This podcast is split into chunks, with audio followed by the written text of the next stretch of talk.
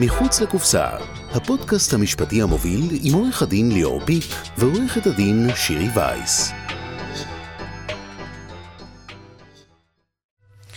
אז כמו שאמרנו, אנחנו היום נדבר קצת על, כאילו בעצם על שאלות, אספנו שאלות מה, מהקהל, ואנחנו ככה ננסה קצת טיפה לתת תשובות.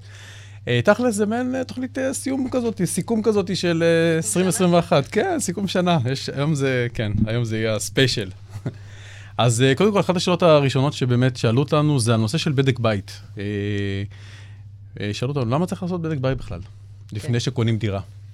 אז נראה לי שדיברנו על זה גם באחת התוכניות שלנו, ואני אחזור ואדגיש את החשיבות של בדק בית. כי בדק בית בעצם בא מהנדס ובודק את הליקויים שיש בדירה, בין אם יש נזילות, בין אם יש ליקויים במים, בגז, במזגן. Uh, הוא בעצם בודק מה הליקויים, אומר, נותן דוח מפורט, חותם על הליקויים האלה, ואנחנו יודעים אחרי זה למה אנחנו נכנסים קודם כל. Mm-hmm. אם יש, uh, אם התיקונים מאוד מאוד יקרים, אז אפשר אולי לחלוק איתו עם, עם המוכר, עם, כאילו איכשהו, איכשהו לצמצם את העלויות של, ה, של התיקונים האלה, uh, אבל בעיקר לדעת למה אנחנו נכנסים ומה בעצם אנחנו קונים. אז אני, אני תמיד נוהג להגיד שבעצם עסקת אה, דירה, כשמישהו קונה דירה בארץ, זה כנראה אחת העסקאות, אולי העסקה הכי גדולה שהוא עושה בחיים.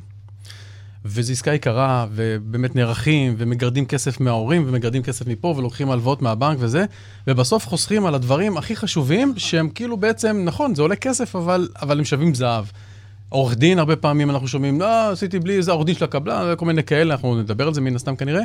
ואחד הדברים, כנראה, החשובים ביותר זה בדק בית. זאת אומרת, באמת לדעת, כי אנחנו נכנסים הרבה פעמים, זוג צעיר למשל, נכנס עם חנוק על השקל, כאילו זה, לפחות שידע למה הוא נכנס. בדיוק. יש לי סיכון של 5,000 שקל, או 50,000 שקל, או 500,000 שקל, סתם, אני מגזים כמובן. אם עושים את זה לפני החתימה, אפשר לצמצם את הסיכון. ואפשר לחזור לזה ולהגיד לו, אדוני, תקשיב, לא, דה, דה, דה, דה, ובוא נראה איך מסתדרים על זה. יש לך בעיה בזה, יש לך בעיה בזה. אגב, בארצות הברית כולם עושים, זה מאוד מקובל. בארץ, אנשים מנסים לפעמים אנחנו תמיד ממליצים תמיד לעשות.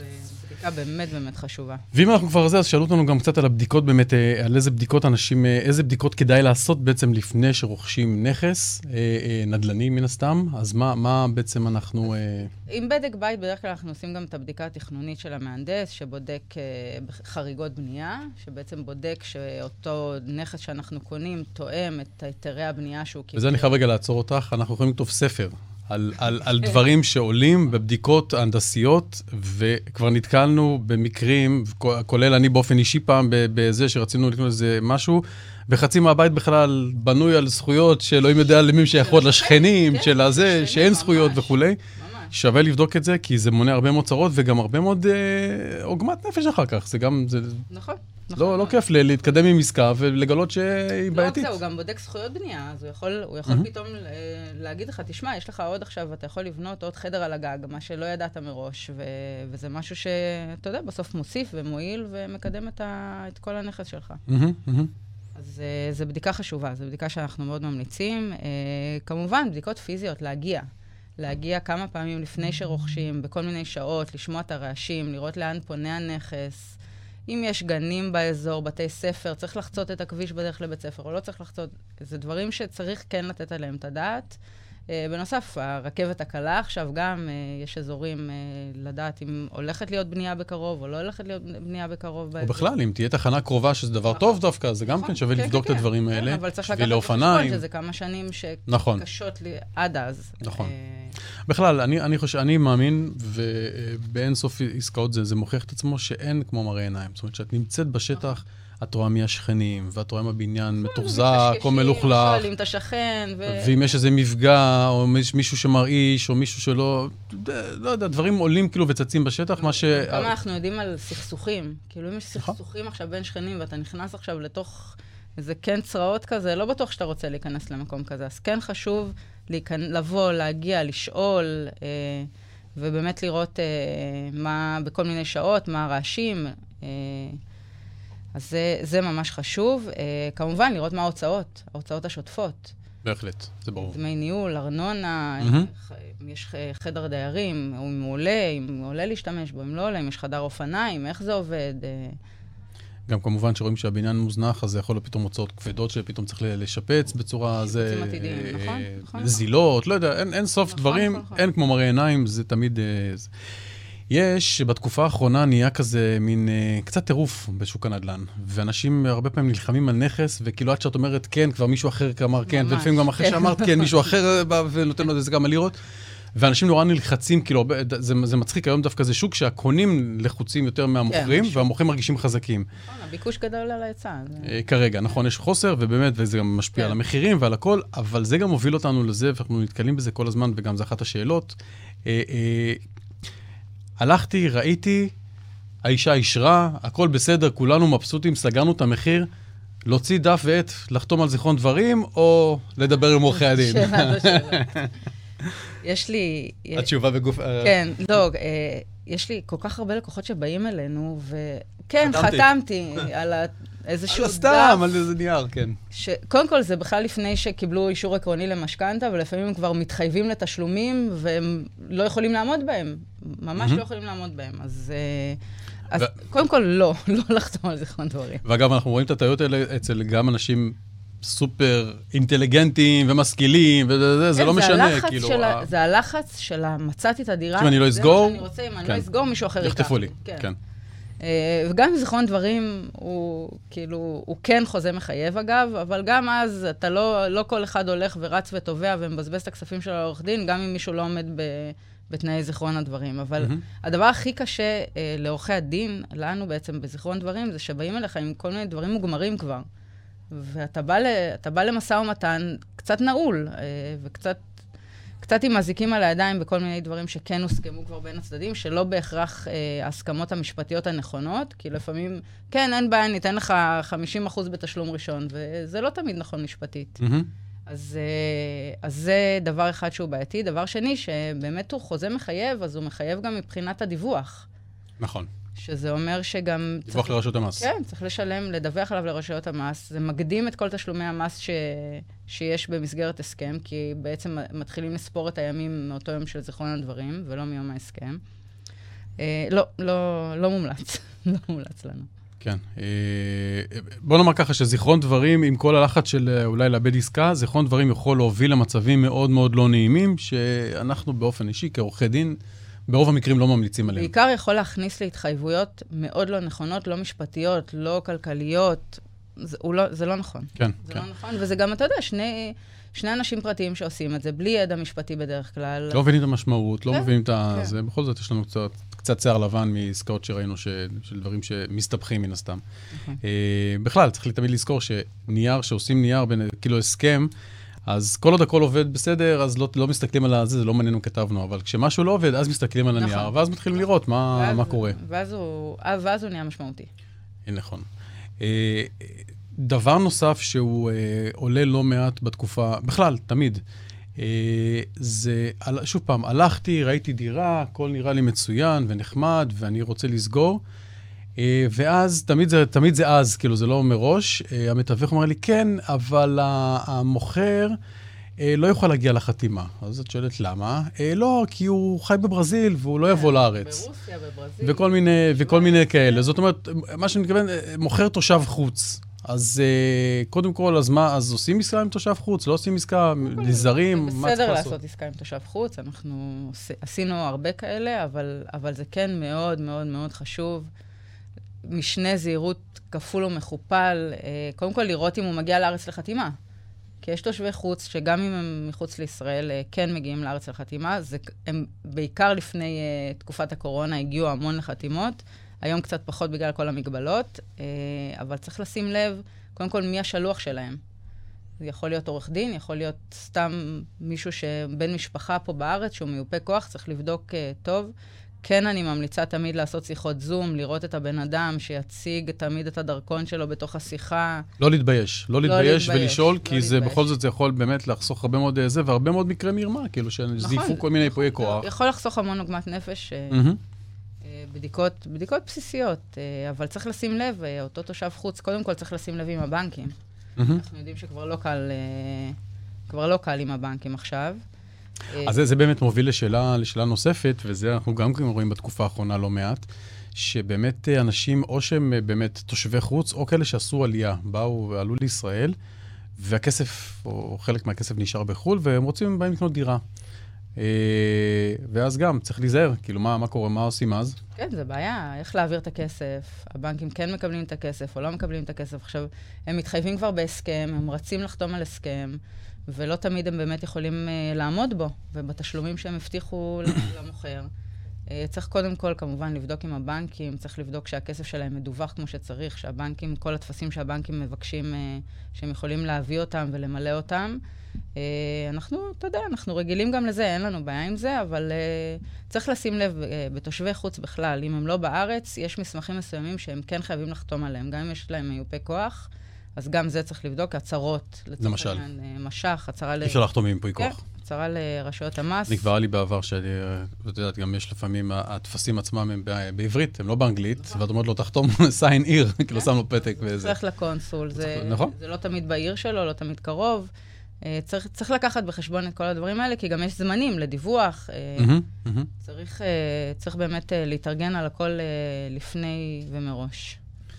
אה, מה שרציתי להגיד באמת אה, לגבי הנושא של אה, באמת כסף בחו"ל וכולי, אחת הבעיות הקשות היום, אנשים לא מודעים לזה, רוב האנשים לא מודעים לזה, זה באמת להעביר כסף מחו"ל לישראל. עכשיו, זה לא משנה, גם אם אני, כאילו, אני, הכל מדווח אצלי והכל מסודר, וזה כסף שיצא מהארץ, נניח, לארצות הברית, ועכשיו אני רוצה להחזיר אותו בחזרה וכולי, עדיין כשאני רוצה להעביר, צריך למלא טופסולוגיה, צריך להניח את דעתו של הבנק, שמקור הכספים הוא כשר וכולי וכולי, וזה עובר compliance, ויש להם כל מיני מחלקות מיוחדות היום, והבנקים הם מאוד מאוד זהירים.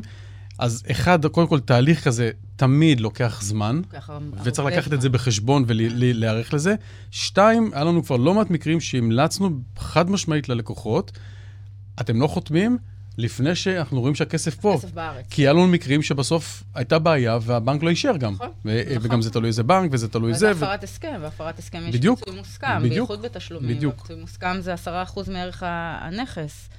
אה, באמת חשוב אה, כן לבדוק את זה מראש, כן להעביר את הכספים מראש, כמו שאמרת, זה ממש ממש חשוב, וחוסך המון המון המון, קודם כל לחץ. הנפש לא תמיד עומדת בלחצים נכון. נכון. אנחנו שומעים, מקבלים טלפונים של אנשים שהם באמת בלחץ, כי הם הולכים להפר עסקה, וזה לא נעים, וצריך צריך לסגור את הדברים האלה מראש. מהמם.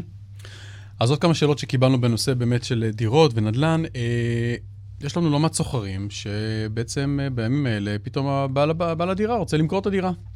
ואז מתקשר אלינו הסוחר ואומר, רגע, מה אני עושה? הוא רוצה למכור את הדירה. אז קודם כל, אפשר למכור את הדירה עם הסוחר? שוב, תלוי בהסכם. אה, צריך, מאוד חשוב שבעל דירה ש... שחותם על הסכם מול סוחר ומשכיר את הדירה שלו, תהיה לו את האפשרות למכור את הדירה, וכמובן בלי לפגוע ב... בכל זכויות הסוחר. אה, לפעמים יש גם בעלי דירה שיודעים מראש שהם הולכים למכור, אז הם מבקשים, אה, הם מבקשים איזושהי אה, סיום הסכם ב-90 יום, אם הם כן הולכים למכור את הדירה. אבל, אה, אבל אם לא כתוב בהסכם במפורש שהוא יכול למכור את הדירה, הסוחר יכול לעשות הרבה בעיות במכירה הזו, כי הוא בעצם צריך להתחייב אל מול, ה, אל מול הרוכש. מהמם. והוא צריך לחתום, לה, להעביר את ההעברה הבנקאית שלו אליו, וערבויות בנקאיות, והסכם חדש מולו, והמחאת זכויות בעצם של, ה, של, ה, של בעל, בעל הדירה לקונה שלו. זה, עדיף שזה יהיה כתוב בהסכם, ועדיף, אם לא, שזה יהיה בהסכמה, ולא, ולא ככה פתאום אה, לנחות על סוחר משום מקום. דבר נוסף שאנחנו גם רואים הרבה פעמים, ואנחנו תמיד ממליצים לתת גילוי מלא, זאת אומרת, אם כבעל בית עכשיו אני הולך ומחפש סוחר חדש, ואני יודע שאני רוצה למכור, אז לפעמים אפילו שווה, כאילו, עם כל הזה שאולי... שווה. אני לשים לא את זה על שווה. להתייחס לזה נכון, בצורה רצינית, נכון, נכון. זה שווה, זה גם אם גם בסוף... הוגן, זה נכ- הכי הוגן, בדיוק, כי בא ו- וזה- תום לב, כאילו, זה כן. בדיוק הזה. אה, כי בסופו של דבר, אתם יודעים, אתם נותנים נכס יקר, כאילו, מישהו גר שם, אתם לא רוצים, אתם רוצים שהוא ישמור עליו, אתם רוצים שהוא ייהנה, וכאילו ישלם את מה שמגיע לו, ולא גם יעשה... תמיד משתלם. בעיניי צריכות להיות ווין ווין. אם הן. לא ווין ווין, הן לא טובות, הן- בדרך כלל הן לא... הן פחות טובות. כן, זה לא יעבוד כמו שצריך. אז אה, זה ממש נכון בעיניי, וזה גם... אה, לא כל אחד בא וקונה דירה להשקעה וירצה את הסוחר בפנים. אז. אז הוא צריך גם את הסוחר שישתף איתו פעולה ב- במצבים כאלה. חובה להגיד את הדברים האלה מראש. נמשיך עם נושא הנדל"ן, אני חושב שזה נושא חשוב, וגם יש מיליוני שאלות עכשיו באמת ש- שעולות. ובאמת, אנחנו רצים כבר עסקאות וזה, וזיכרון דברים וזה, ואנשים לפעמים שואלים מאוד, דברים מאוד מאוד בסיסיים. מה זה בכלל הערת אזהרה? אז כן, ראיתי ששאלו את זה כמה פעמים. Uh, האמת היא שזה זה באמת, זה באמת נראה נורא בסיסי, אבל זה אחד הדברים הכי חשובים שיש בעסקת נדל"ן, זה הערת אזהרה. והיא בעצם באה להגן על הקונה בפני מכירה לצד ג', בפני כל עשיית עסקה כזו או אחרת, הטלת עיכול כזה או אחר על המוכר שלו. אה, אז באמת, אה, בחתימת ההסכם, התשלום הראשון מתבצע, הוא עובר בעצם לנאמנות, בדרך כלל זה עורך דין של, ה... של המוכר. הוא מחזיק את, ה, את, ה, את הצ'ק הראשון אצלו, של, ש, של התשלום הראשון, ולא מעביר אותו למוכר, עד שלא נרשמת הערת אזהרה לטובת הקונה.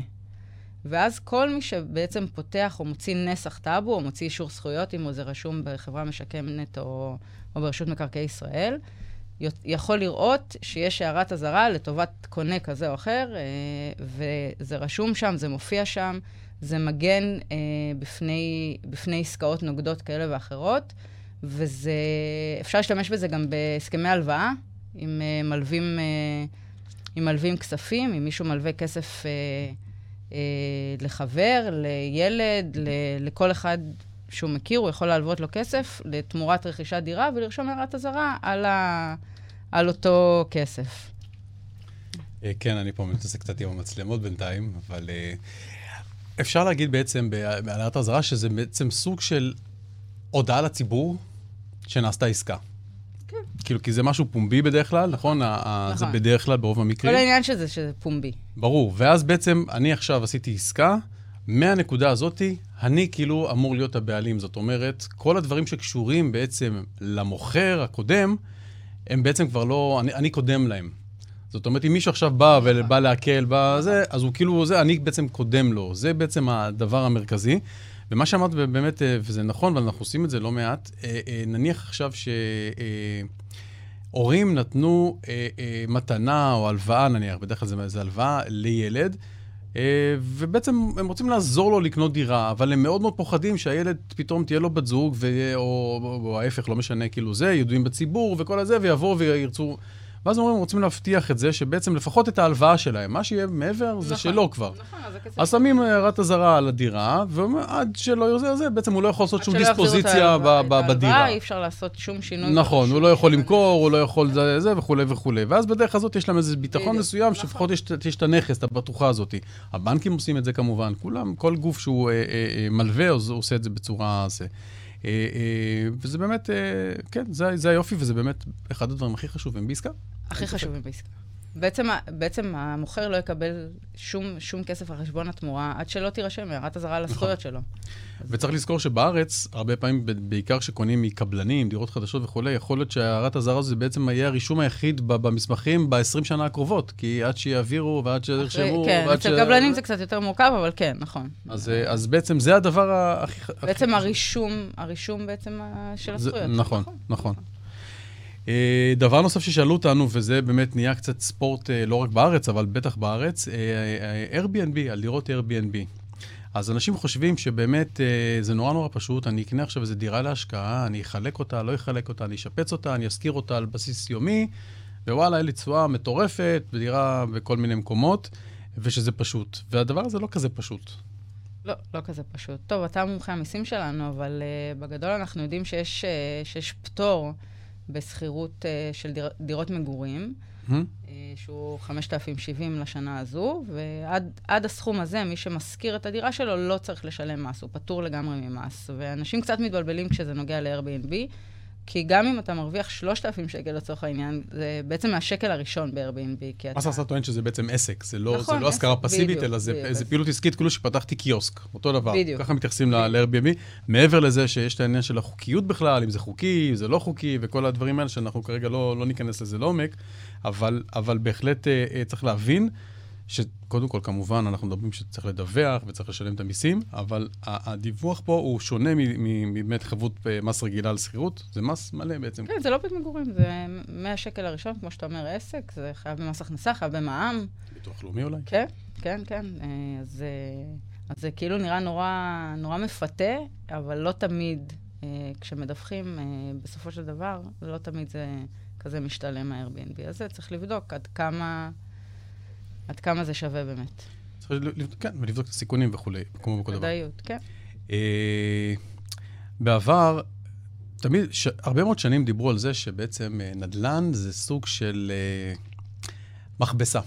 בסדר? הרבה כסף שחור, אפשר לזה, דרך uh, קניית נדל"ן וכל מיני סיפורים, ו...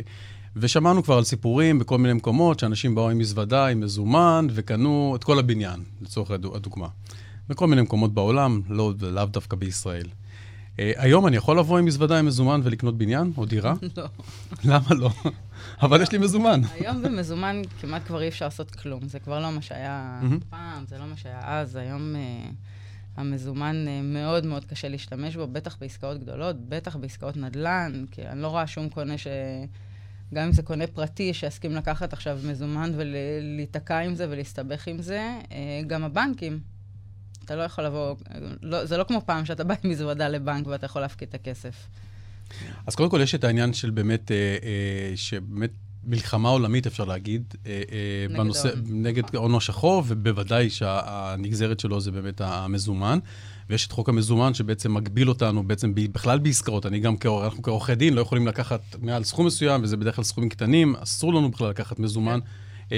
זה דבר ראשון, ובטח לא מחירי הדירה. דבר שני, כמובן, שאם uh, מוכר דירה יבוא עם uh, מזוודה כזאת עם מזומן לבנק וירצה להפקיד, כנראה שאף אחד לא ייקח את זה. כי איך הם ידעו שזה באמת מכירת הדירה, ולא שהוא עסק בסמים או בדברים uh, אחרים. או שזה שקנה ממנו, דרך אגב, לאו דווקא הוא. זאת אומרת, יכול להיות גם עם זה ששילם לו... כן, מזומן לא יעבור. מקורו, מקורו בזה, אז זה גם בעייתי. אז צריך להיות מודעים לזה, וזה נורא נחמד, כל הזה שאני אשלם לך ככה, אבל לא אשלם לך ככה וזה, אבל הדברים האלה, חברים, זה משהו שהוא כבר שייך לעבר. יותר מזה היום, בעסקאות במש"חים בעצם גם צריך לדווח על מקורות הכסף. נכון. גם הקונה עצמו צריך לזה, אז קיבלתי הלוואה, לקחתי אה, נכון. מתנה מההורים וכולי וכולי, צריך להסביר מאיפה בעצם אה, זה. זה שוב פעם נובע מאותם מקומות, אז אני לא רואה מישהו שיכתוב, קיבלתי מזוודת אה, מזומנים עם 400 אלף דולר או מיליון דולר. אז, אז הדברים האלה באמת צריך מאוד מאוד להיזהר, זה לא כזה פשוט, ואל תתפתו לעסקאות מפוקפקות כאלה.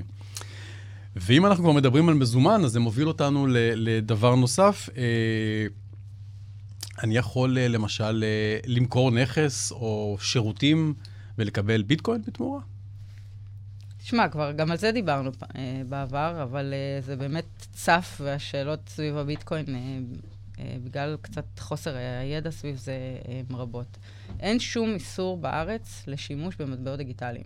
Mm-hmm. אז כן, אז uh, לצורך העניין, לקוח שבא אלינו למשרד יכול גם לשלם בביטקוין. אם כל עוד אנחנו מדווחים על זה כמו שצריך, ומוצאים חשבונית, לא, אין שום בעיה עם זה. אין בעיה חוקית בעיקרון. אין בעיה חוקית, לא. אה, כן, אז... להיות בעיה עם הבנקים, שזה כבר אתה יודע לפתור, איך, איך מעבירים בעצם ואיך מכניסים בעצם את, את אותו ביטקוין באמת כן, ל, למערכת נכון, הבנקאית. נכון, נכון. בוא, אבל בואו, בוא, אם אנחנו כבר מתחילים לדבר על ביטקוין, אז בואו בוא נפרוט את זה טיפה לכמה, לכמה אה, גורמים. אז אחד, קודם כל, יש באמת ויכוח אה, של כבר שנים, אפשר להגיד כבר כמה שנים, מה זה ביטקוין בכלל? מבחינת הרשויות, מטבע, מבחינת כן, אה, זה, האם זה מטבע, האם זה נייר ערך, האם זה נכס וכולי. ולכל אחד מההגדרות האלה יש לו השלכות, גם מיסויות, גם בנקאיות וכולי וכולי. אה, אז הטענה כרגע, לפחות בארץ ובעוד מקומות, זה שביטקוין זה לא מטבע. אגב, אה, לא סתם מס הכנסה טוען שזה לא מטבע, למה? כי נניח שאני היום לוקח וקונה עשרת אלפים דולר בשער מאוד מאוד נמוך של שלוש נקודה, לא יודע כמה זה היום, נניח שלוש נקודה אחד. והדולר עולה אחר כך לארבע, ואני מוכר את אותם דולרים, את אותם uh, זה, בארבע, אז הרווחתי. הרווח הזה באופן עקרוני הוא פטור ממס. פטור ממס, כן. שוב פעם, כבן אדם פרטי וכולי, וזה, אה, כי זה, זה הפרשי שער. אם אני קונה ביטקוין היום, ונניח שהשער היום נמוך, והוא עולה, כאילו, וקופץ, ואני מוכר אותו, אז הטענה של רשויות המס לפחות, לא תמיד אנחנו מסכימים, ויש לא מעט ויכוחים ו- ו- וכולי, אז הטענה של, של רשויות המס, בגלל שזה לא מטבע, זה לא הפרשי שער וזה לא פטור, זה נכס, ולמעשה זה רווח הון, צריך לשלם את המס מהשקל הראשון וכולי וכולי. אבל, מאחר וזה לא מטבע, אז למעשה זה לא חל על זה חוק המזומן, ואז זה וכולי, אז יש לזה גם דרך אחרת. אבל הבעיה המרכזית היום, לפחות בתקופה האחרונה, זה באמת איך לוקחים את אותו מטבע וירטואלי, דיגיטלי, שקניתי והרווחתי וכולי, ובעצם מחזירים אותו למטבע אה, אה, פיאט, מה שנקרא, למטבע רגיל. מטבע רגיל, כן. אה, ואז בשביל זה צריך בנקים, מן הסתם, בדרך כלל. יש גם כל מיני צ'יינג'ים וכולי, אבל בסוף צריך בנק. והיום הבנקים בעצם, שוב פעם, מתוך כל הנושא של חוק איסור הלבנת הון, היום הם ממש בחרדות והם חייבים לבדוק מה מקור הכספים וכולי וכולי. אז נכון, קודם כל אנחנו ממליצים לכל מי שבאמת משקיע במטבעות, אחד, לעשות את זה בצורה מסודרת, לשמור את כל האסמכתאות, קניתי דרך זה, העברתי בכרטיס אשראי או בהעברה בנקאית, הרי לא, אנחנו לא קונים ברחוב אה, ביטקוין, למרות שזה אפשרי, אבל זה לא קורה כל כך, כנראה. לפחות לא, אנחנו לא מכירים את זה. אז איפה קניתי את האסמכתאות וכולי, ולהראות שבאמת השתמשתי בכסף שהוא כסף מדווח ומסודר. שתיים, כמובן, אנחנו מדווחים, ואחר כך כשאנחנו מוכרים ומשלמים את המס, ואז למעשה חלק גדול מהבעיות אמור להיפתר. עדיין יש אה, אה, בנקים שבעצם באים ואומרים, אוקיי, אז אתה בסדר, אבל איך אני יודע שזה שמכר לך הוא לא זה, וזה שקנה ממך ושילם לך הוא לא, כן, וכולי וכולי? הם לא עוצרים את השרשור. אנחנו לא, לא תמיד אה, זה, ולפעמים צריך קצת לריב עם הבנקים, אין מה לעשות, זה לא כל כך נעים, אבל אין מה לעשות, זה כסף שלי, ומותר לי להכניס, ואם אני בסדר ודיווחתי והכל מסודר, אני רוצה להשתמש ולהכניס אותו נכון. למערכת.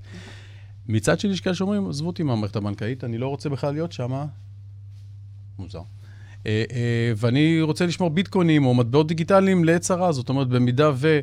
שוב פעם, יש כל מיני כאלה תרחישים של uh, שהכל יקרוס וכל המערכות וכולי, אז יהיה לי מטבע דיגיטלי, ואז אני אוכל להעביר ולשלם ולקנות ולהשתמש וכולי, כמו שפעם היינו מתייחסים קצת לזהב. אז זה גם כן דבר נוסף. אבל ברמת העיקרון, אה, כמו ששירי אמרה, אין שום איסור לנותני שירותים, למוכרי נכסים וכולי, לקבל תמורה בביטקוין, לדווח עליה כמובן ו- וכולי. מה שכן אנחנו נתקלים, וזה כן, יש לנו לא מעט אה, אה, אה, עסקים שכן מקבלים, ומקבלים פתאום כמות גדולה של אה, ביטקוין לצורך או מטבעות דיגיטליים, שהם צריכים לדווח ולשלם את המס, ואז הם פתאום תקועים עם הכסף, שהם לא יכולים להמיר אותו לתוך המערכת כן. וכולי, ופה צריך תמיד להיערך מראש ולחשוב ולראות איך נכון. עושים את זה בצורה חכמה. אבל זה מוביל אותנו לשאלה נוספת. אה, פתאום צץ תחום חדש של מטבעות דיגיטליים, אני כבר לא מדבר עכשיו רגע על דברים אה, זה, אבל בואו נדבר רגע על מטבעות דיגיטליים, ואיך אנחנו מתייחסים אליהם בכלל בצוואות.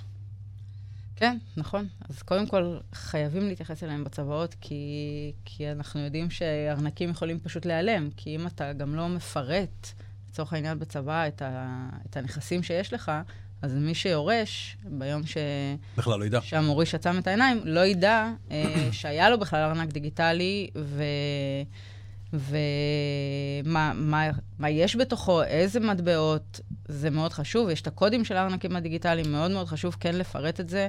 זה, זה באמת תחום שנהיה, אה, שנהיה חדש. אה, כמובן שהאתריום יכול לפתור, כל מערכת האתריום יכולה לפתור את כל הצוואות האלה, ו, ובאמת ב, באמצעות החוזה הזה של האתריום, כן, mm-hmm. החוזה החכם של האתריום, כן אפשר יהיה לערוך צוואה, ו, ובאמת לחלק את הכסף בקרות... אה, אירוע. אירוע, כן, אה, כן, אירוע פטירה. Mm-hmm. אז, אה, אז זה, זה פתרון אחד. אה, חובה לדעתי כן לפרט את זה בצבא, כן לפרוץ את זה בפני עורכי הדין כדי לראות איך פותרים את זה ואיך מעבירים את זה הלאה. זה ממש ממש חשוב. יש גם שאלה תמיד נוספת שעולה בכל זה, איך שומרים את ה-private key ואיך מעבירים אותו לדורות הבאים. ויש חלק מהפתרונות, זה לחלק, נניח שה-private key כולל 12 זה, אז... כל, כל אחד מקבל חלק. כמו אחרי הנוסחה של קוקה קולה, כל, כל אחד מקבל שליש, ואז רק ביחד, אם הם מסתדרים, הם יכולים באמת אה, להיכנס ולהוציא את המטבעות. אה, אז כן, זה באמת, אה, זה עולם חדש ומרתק, אבל הוא גם מעלה הרבה מאוד סוגיות, שמן הסתם מצריכות להתייעץ ולעשות את זה בצורה חכמה. ושוב פעם, אנחנו שמענו ושומעים כל הזמן על כאלה שבעצם מאבדים, ו- וכאילו מיליונים פתאום יורדים לטמיון, וזה קל מאוד בדברים האלה, ש- ש- שמיליונים נכון. ירדו לטמיון, אם לא עושים את זה בצורה חכמה. כן, כן. אנחנו כבר לא מדברים על פריצות וגנבות, שזה כבר עולם בפני עצמו. Uh, אבל בואו, אם דיברנו רגע על צוואות, אז אחת השאלה, השאלות שכל הזמן עולות, uh, למה צריך צוואה בכלל? צריך... למה צריך עורך דין? למה צריך עורך דין? בוא נתחיל, למה עורך דין עורך דין ולמה צריך, כן. אמ, אז קודם כל, אם לא... ככה, כי איך נרוויח?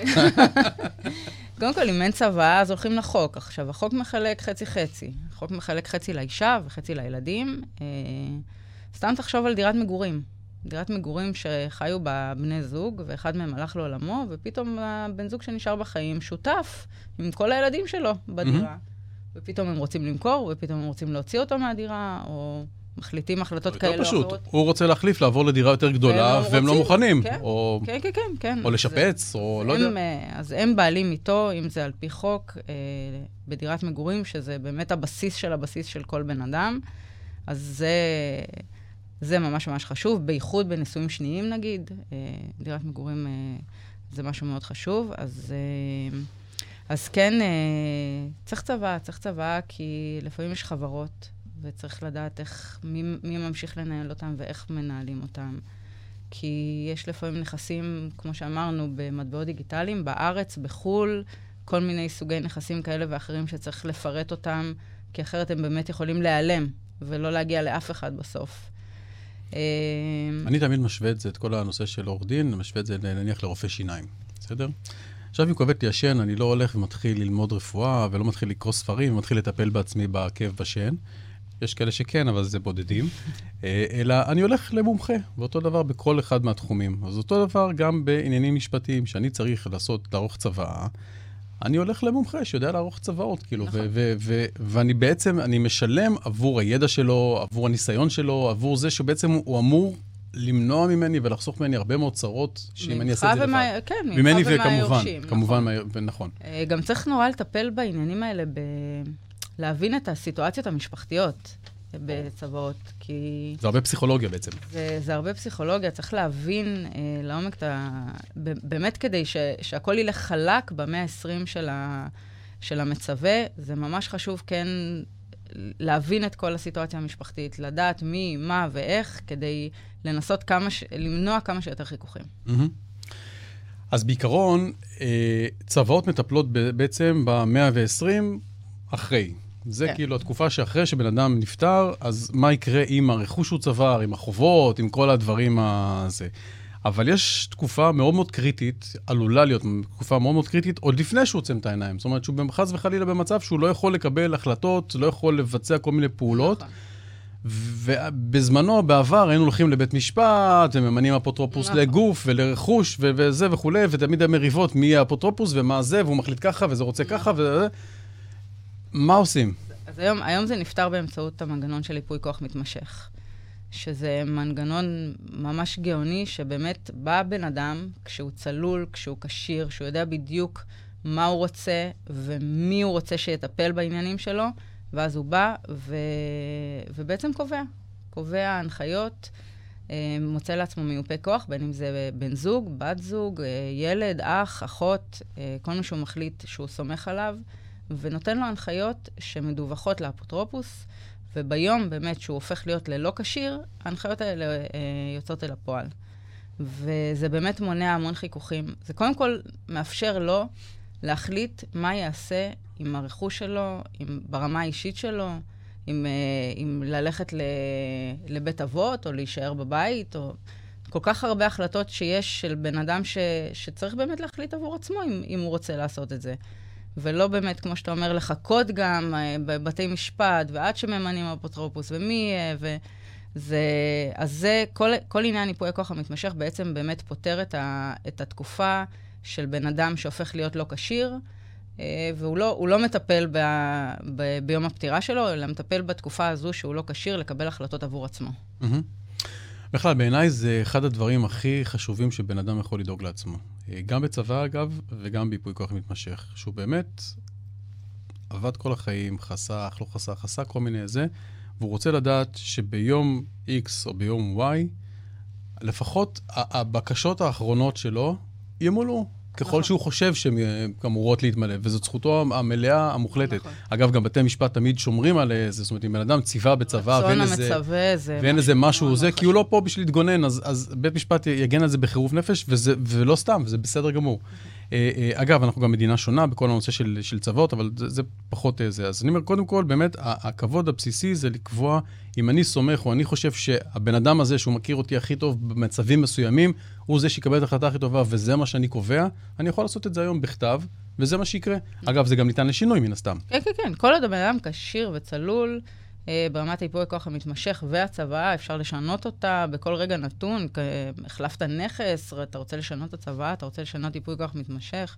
אתה כבר לא רוצה את המיופי כוח הזה. אפשר ורצוי כל איזה תקופה כן. לעשות רענון כן, ולראות כן, שוב פעם שהדברים... כן, מרעננים את זה. ו... וכמובן, אחד הדברים שאנחנו גם נתקלים לא מעט, וזה זה שאין התאמה לפעמים בין כל מיני מוטבים בכל מיני פוליסות וכל מיני נכון. חסכונות לבין נכון. הצבא, אז גם את זה אנחנו כן. דואגים לפחות לומר לו ש, שצריך לסדר. נכון. אה, אה, מעולה. אה, אה, יש את העניין שעולה הרבה פעמים, ממש מתקרבים לסוף, אבל את העניין שעולה פעמים, אה, האם לקנות דירה או לשכור דירה. ויש לזה ויכוחים אינסופיים, גם בספרות, גם בקרב מומחים וכולי. מה דעתך בעניין? זו שאלה, זו שאלה גם, היא גם שאלה קצת פילוסופית, האמת, mm-hmm. והיא גם שאלה של אמצעים, כי נורא תלוי מה אתה עושה עם הכסף, כל עוד אתה לא קונה. כי אם אתה באמת לוקח את הכסף ומשקיע אותו, ותלוי באיזה אפיקי השקעה. זו שאלה, זו שאלה מאוד, אה, שיש, שיש לה המון המון תשובות, המון התייחסויות. אה, תשמע, נדל"ן, אנחנו רואים שהמגמה שלו היא עלייה באופן מסחרר, כאילו, כל הזמן עולה, עולה בצורה יפה, משמר את עצמו, מדהים. כן, אז, אז קודם כל, אני, אני חושב שישראל קצת שונה גם בקטע הזה, כי בישראל יחסית אחוז האנשים שגרים בבית בבעלותם הוא גבוה ביחס לעולם. אם אנחנו משווים את זה לארה"ב, בארה"ב אחוז מאוד גבוה מהאוכלוסייה, לא זוכר בדיוק את האחוזים, אבל אחוז מאוד גבוה מהאוכלוסייה, גר בשכירות, וזה בסדר, וזה לגיטימי. כן, ולא רק שהם גרים, ב... ולא רק שהם גרים בשכירות, הם גם כאילו, אין להם בעיה להתאים את עצמם, זאת אומרת, הם עכשיו קיבלו משרה קצת יותר טובה, יותר מכניסה, אז הם עוברים לדירה קצת יותר גדולה, הם טיפה נכון. זה, אז הם עוברים לזה, עוברים לפלורידה, אה, כאילו כל פעם הם, הם מתאימים את עצמם לזה, וככה הם ניידים. בארץ, אני חושב שזה בא מכל מיני מקומות. אה, אה, אנחנו רוצים איזה סוג של ודאות, והוודאות, כן. יציבות, והזה, זה קודם כל בעיניי... קירות, הארבע קירות שלנו. ארבע קירות, אני רוצה על שמי בטאבו, לא סתם. לא הערת אזהרה, על שמי בטאבו. אה, אה, אבל כלכלית, לא תמיד זה נכון. וכמו שאמרת, זה באמת, כמובן, אנחנו מדברים על כאלה שיש להם את האפשרות לקנות או להשתמש נכון. בכסף לצרכים אחרים, ואז הם מחליטים לסחור. ואז באמת השאלה באמת, מה, מה האלטרנטיבה, מה אני עושה עם הכסף? כי אם אני עושה יותר ממה שעליית הערך של הנכס, אז בעצם שיחקתי אותה ואני כאילו נכון. מרוויח, ואם אני עושה פחות, אז... נכון, צריך גם לשים לב למשכנתאות ולריביות ולהצמדות ותשומות. מצד שני, בנכסים, הרבה פעמים, אה, את יכולה לקנות נכס ולהחזיר חלק גדול מהמשכנתה בסוף מתוך, מתוך השכירות, כאילו השכירות או מתוך הנכס נכון, עצמו, נכון. מה שאת לא תמיד יכולה לעשות בנכסים אחרים, וזה יתרון דווקא הרבה פעמים לקנייה. אז אה, טוב, אני מקווה שקצת עזרנו היום אה, ככה בשאלות. כמובן, תמשיכו להציף אותנו עם שאלות, זה, ואנחנו נעשה עוד, עוד סשנים כמובן בהמשך. אה, אנחנו נפגשים פה ביום אה, חמישי הבא עם תוכנית נוספת. מחר אני פה עם תוכנית המוזיקה, ובשבוע הבא אנחנו עושים גם לילה לבן, אז זה הולך להיות ממש אה, נחמד. אז זהו, אנחנו נתראה בשמחות. שירי, המון המון תודות. תודה לך, איזה פה. כיף. ונתראה. ביי ביי.